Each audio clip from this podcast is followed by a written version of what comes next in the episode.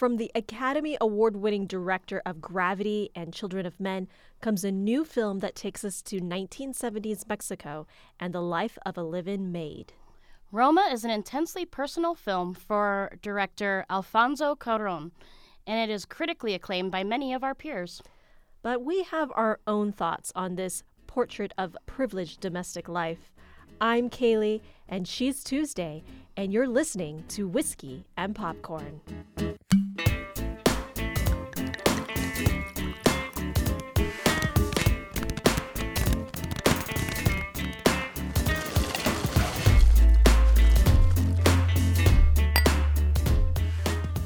Roma is a suburb of Mexico City, and this is where the majority of the film takes place. And we meet Cleo, who is played by Yalitza Aparicio. She works as a live-in maid for an upper-middle-class family, and it's her job to essentially care for the house and the cooking, as well as the family's many children. Now, Cleo is not a slave by any means, and she is able to go out of the house, go to the movies, hang out with friends, and even meet guys, which ultimately leads to her getting pregnant. And while the story is told from her point of view, this is very much a story about her, the family, and their relationship together. And I think for us here in the U S, this idea of having live-in help is pretty foreign for most of us, and it's more common, I think, in other countries.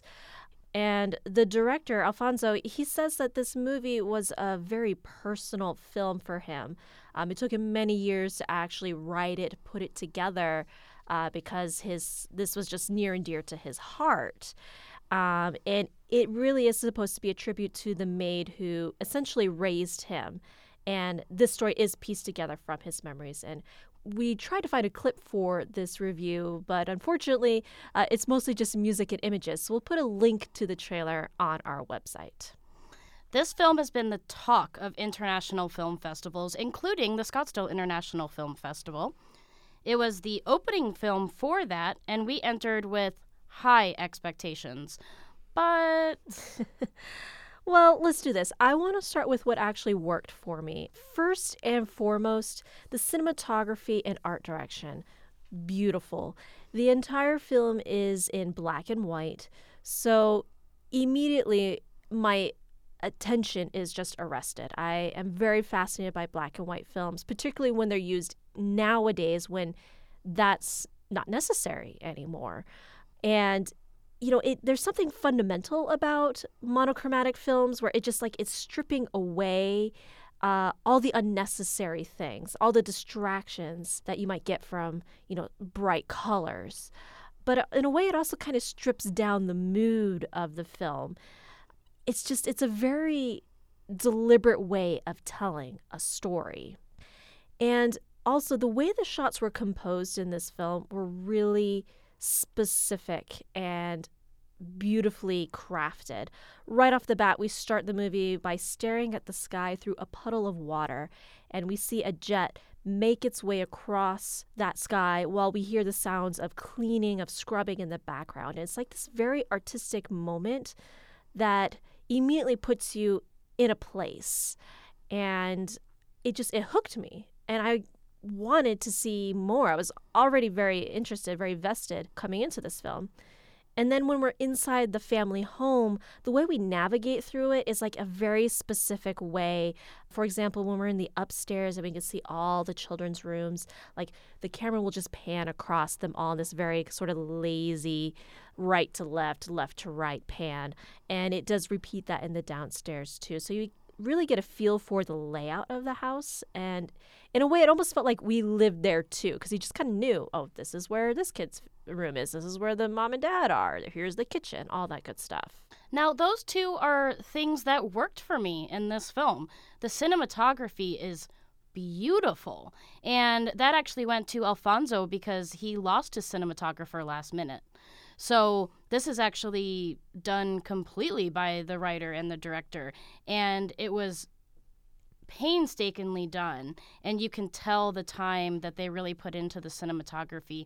And I did enjoy the panning of the house because you it did feel very inclusive, but that's about all the movie did for me. Uh, despite the grandstanding of its arrival at the film festival, I found it mediocre at best.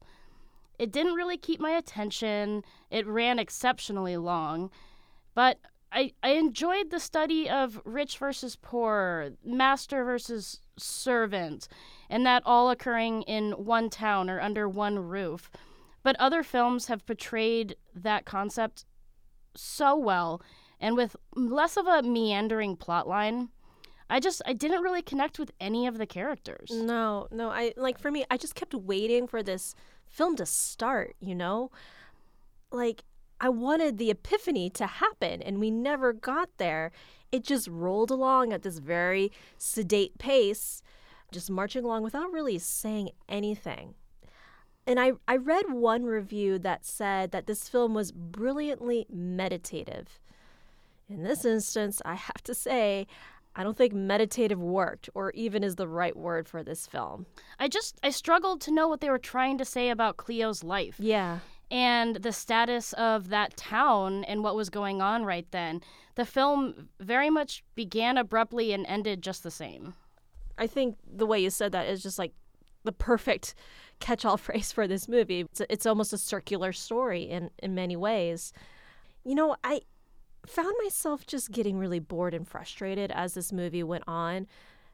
Beautiful cinematography and art direction are wonderful, but to sit through it for two hours and two o- hours plus and almost thirty minutes or so, I was getting antsy. I'm like, I- I'm bored. I I am no longer interested in this anymore. I wanted to get up and go. And then the more I thought about it, I started getting angry. Uh, well, I can definitely tip my hat to Alfonso wanting to tell the story of his maid. It just really, ugh, it felt like another wealthy, privileged man telling an underprivileged woman's story. And it just rubbed me the wrong way. Because I don't think he was fully aware of her perspective. He tried, but I feel like he was missing the mark of what it's like to be a woman, a minority. She is part of the indigenous population, and, you know, a, a maid. I, I just, it felt very condescending in some ways. It just, ugh. I don't feel like the issues that the, the film brought up were fully explored or resolved anyway. And it's made so obvious that she is less throughout the movie. She, at one point, actually rests and watches a movie with the family, but she's still on the floor. Now, albeit like a pillow or something on the floor, but she's on the floor, and she's quickly made to get up and get a tea for one of the family members. So she's always going to be this dark-skinned resident in a lighter-skinned household. And that's not going to play well when it's not written or directed from that viewpoint. If he wanted to really pay homage to his town, he should have done it from his boy, younger point of view. I just, uh, the more I thought about this film, the more upset I started getting. And I have yet to see anybody else, any of our fellow critics, cinephiles, say this or bring this up. And I think, you know, that's just a testament to having some female perspective on a film like this, where it's definitely going to be up for the Oscars. It's definitely going to probably win awards in the award season, and rightly so for cinematography and art direction. But I don't know if I could could give it for Best Director this time around, or even Best Picture, or Best Foreign Film for that matter. Which is unfortunate, because I have loved some of the other films that he's done. And this film really does gloss over some pretty big issues, like the fact that she does get pregnant, and without spoiling the movie, she only really gets to be a mother to the family's kids and not her own. And there's also this whole thing where I feel like I'm missing a lot of context for the film, uh, because I didn't understand what was happening in Mexico at this time. There are multiple scenes where there's a military marching band that comes down the street. There's riots. All sorts of upheaval is happening in and around Cleo, but it's like none of it really touches her. It's existing separate of her for the most part. yeah, we, we have random marching bands down the street, and they brush on this student-run protest, but nothing is really discussed. Cleo and other members of the family kind of just end up in the middle of it, and we just view it. And only after looking it up after did I become aware that it was the Corpus Christi massacre. And th- this was a huge thing, but it just, it was almost like, hey, we have to talk about history in here, so we're going to throw them in the middle of a protest. And there's a huge fire in the neighboring woods by the family, and much of the town, including dogs and maids and kids, go out to stop it, and then we're just on to the next scene. Like, nothing is kind of intertwined at any point, or, hey, did you want to talk about that fire that happened last night? It's just, that's a thing that happens, and we're not going to talk about it. And I really think that's the result of Alfonso piecing together, like, his memories. And while it makes sense to him because it's it's his story, of course he, like, knows where he's going. But for somebody who wasn't there, for us not being in his brain and knowing this, and particularly, you know, for unfortunately, you know, we're we're not from Mexico. We don't have Mexican studies in Arizona, and we should. But, I mean, like, I I wouldn't know about these protests. I, who knows what was going on? And there are ways to draw in audiences, particularly when it's like a foreign audience or a foreign film, you know, draw in outsiders to the tale. And I would have glossed over these things had I been more engaged in the story. But it was just like another mark against us, like, well, here's something else that's going on, and I just don't really get it. Why is this here? And maybe that's the benefit of the doubt I have for this film, is maybe it was just over my head. And unfortunately, for Netflix to pick this up, it's going to go over a lot of people's heads, unless they particularly were history buffs and knew about that time. Sure. I do want to mention here before we wrap up uh, the actress uh, Yalitza, who played Cleo. This is her first film credit ever. I have to say, everything else aside, I think she did a phenomenal job with her performance, particularly since she's never done a movie before. It felt very natural. Even if I wasn't engaged in her story, I do not blame her performance. It's more the direction and, and the scripting, but what she had to work with, I think she did it masterfully well. I couldn't agree more. It, she did very, very well.